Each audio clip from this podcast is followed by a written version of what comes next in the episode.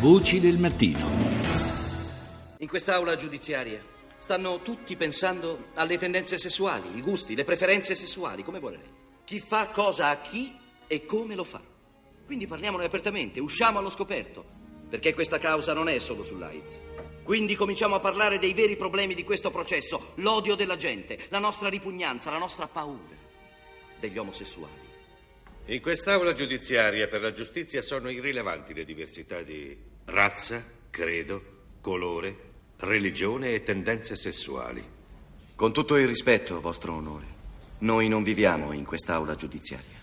Quello che abbiamo ascoltato è un passaggio di un notissimo film, molti lo avranno probabilmente anche riconosciuto, e si trattava di Philadelphia, la pellicola del 1993, quando c'era ancora da costruire una consapevolezza collettiva della questione AIDS e delle sue implicazioni non soltanto mediche, ma anche e soprattutto sociali.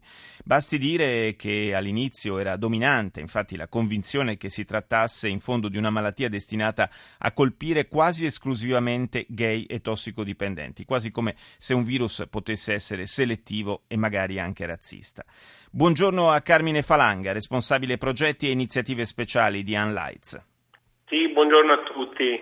Dicevamo, eh, grazie a lei, dicevamo molto è stato fatto in quegli anni e in quelli successivi a livello di informazione e di sensibilizzazione, poi quasi all'improvviso però lo slancio si è esaurito. Sì, in effetti eh, negli ultimi anni, diciamo che dal 2004 in poi è stata registrata questa flessione e soprattutto lo spazio che è stato dedicato eh, all'HIV e all'AIDS. Purtroppo noi abbiamo rilevato questo dato che eh, di AIDS non se ne parla più ehm, e, questo è un uh, danno perché comunque l'unica arma che ci è rimasta oggi è l'informazione che è sicuramente quella più efficace eh, per fermare il diffondersi dell'infezione, eh, soprattutto spiegando ai più giovani perché comunque eh, diciamo che il problema è stato mentre negli anni 90 se ne parlava adesso le nuove generazioni appunto quelli che sono nati negli anni 90 di AIDS non ne hanno più sentito parlare. No, eh, fermo, eh, restando, noi... fermo restando sì. che anche chi ha qualche annetto di più e quindi è stato oggetto del anche bombardamento che c'è stato in certi periodi da parte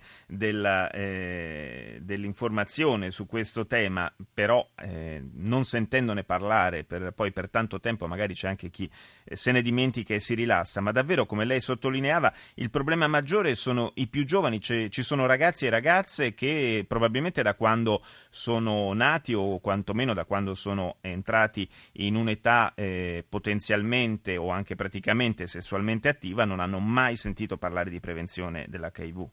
Sì, in effetti è più facile che eh, sanno di influenza suina piuttosto che di Ebola, che è veramente una cosa molto strana, anche perché noi ad esempio andiamo nelle scuole con il nostro progetto scuola, che è un progetto eh, eccellente e ci rendiamo conto quando incontriamo i ragazzi che eh, di AIDS non ne sanno oppure c'è un problema di eh, informazione eh, sbagliata, cioè arrivano dei messaggi che purtroppo eh, fanno credere che l'AIDS non esiste più, eh, che eh, basta una pillola per poter eh, stare bene oppure non infettarsi e questo, cioè, noi do- dobbiamo lavorare assolutamente sui messaggi sbagliati.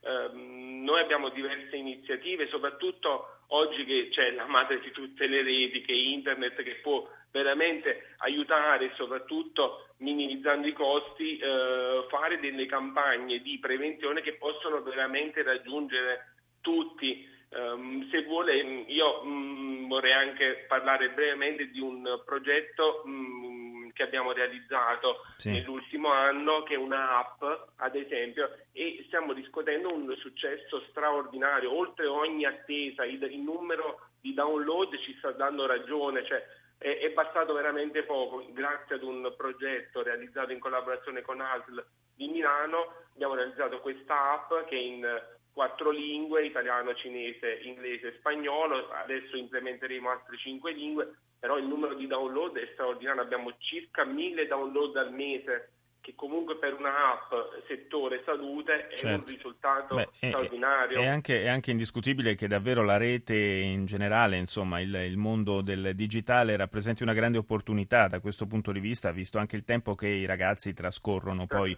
eh, attaccati a, a, internet e eh, agli apparecchi smartphone, computer, tablet e quant'altro. Eh, quindi speriamo davvero che eh, vengano incrementate queste iniziative perché c'è tanto, si torna ad avere tanto tanto, tantissimo bisogno di informazione e di prevenzione nei, per evitare appunto il diffondersi ulteriore dell'HIV. Io eh, ringrazio per essere stato nostro ospite Carmine Falanga, responsabile, lo ricordo, progetti e iniziative speciali di Unlights.